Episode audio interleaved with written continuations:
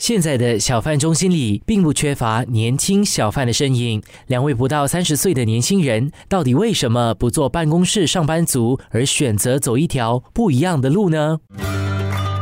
生活加热点，麦士威熟食中心里，蔡文国经营的甜品饮料摊位有点糖开张一个多月。为了开档，她从婆婆那里学到了传统甜品手艺，也跑到台湾去学泡珍珠奶茶。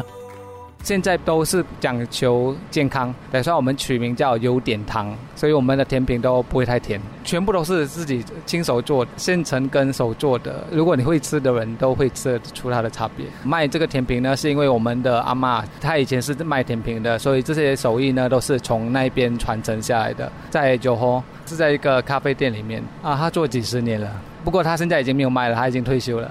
就是我是想说要大众化一点，所以我就决定加上泡泡奶茶，所以我们就特地去了台湾学了一个月的泡泡奶茶，就上了一个课程，这样子学了怎么去泡茶，保持那个茶的新鲜度啊，材料选择方面的东西也是。在义顺公园小贩中心经营海盗鲜味档口的张玉轩，原本是一名园艺设计师。他售卖的海鲜汤效仿日本拉面汤底的烹煮方式，要分三个环节准备。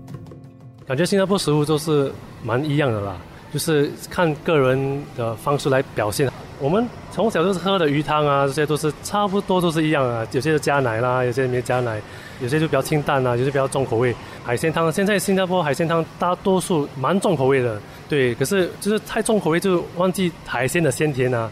我想做一个不一样的，就是有 ramen 的汤方式来熬出来的汤，汤大概六个钟头，这不是一锅丢到完，就是给它熬三个钟头就三个钟头就算了。因为我们是熬了这个东西，就再轮到别的东西来熬，熬的三种料、味道、汤底，多一个是这个调味。新一代小贩都有自己的一套想法，但不是每个人都能够接受。两位年轻小贩开始的时候都遇到了些许的困难。蛮残忍的，对，就是感觉他们看你那个 menu 就就问你是什么来的，我就跟他解释啊，解释啊，还是走掉啊。这后面有一点小小的报道啊，这些 blogger 来吃啊，但感觉诶可以 try 可以 try，就是感觉年轻人一定要点 fusion 还是点 modern 现代。如果我们是说传统，我们传统的就要抓得很好。如果我们学不到传统，最好是不要去卖传统，因为传统的 standard 是太高了。所以如果你自己创新的，慢慢慢慢调，会比较容易。传统真是要学好，你不可以真是乱乱来乱乱加，就是想加什么就加什么，就是要一个原因，要一个道理。生活加热点，就是我选择在 Maxwell 这个不是 CBD area 这边会比较多 office，所以应该会有蛮多的年轻人。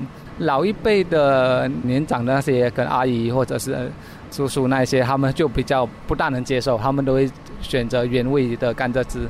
像可能年轻一代的那些顾客群就会。想要尝试不一样的东西，就如果你跟别人稍微有点不一样，就会可能引起别人的一点注意力，这样子。为摊位寻找定位和特点，两位小贩都下了一番功夫，也花了不少心思。访问到了最后，我还是忍不住问了一句：“当小贩辛苦吗？”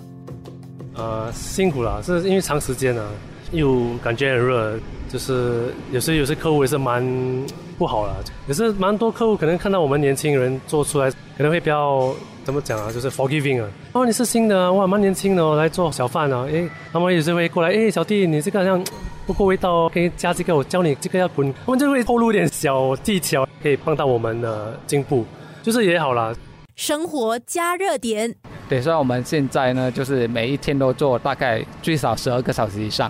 就从可能九点到晚上九点多十点，有时候到十二点，当然辛苦啊。在 office 是吹冷气啊，连在小贩里面是比较闷热的一点，呀，相差很多。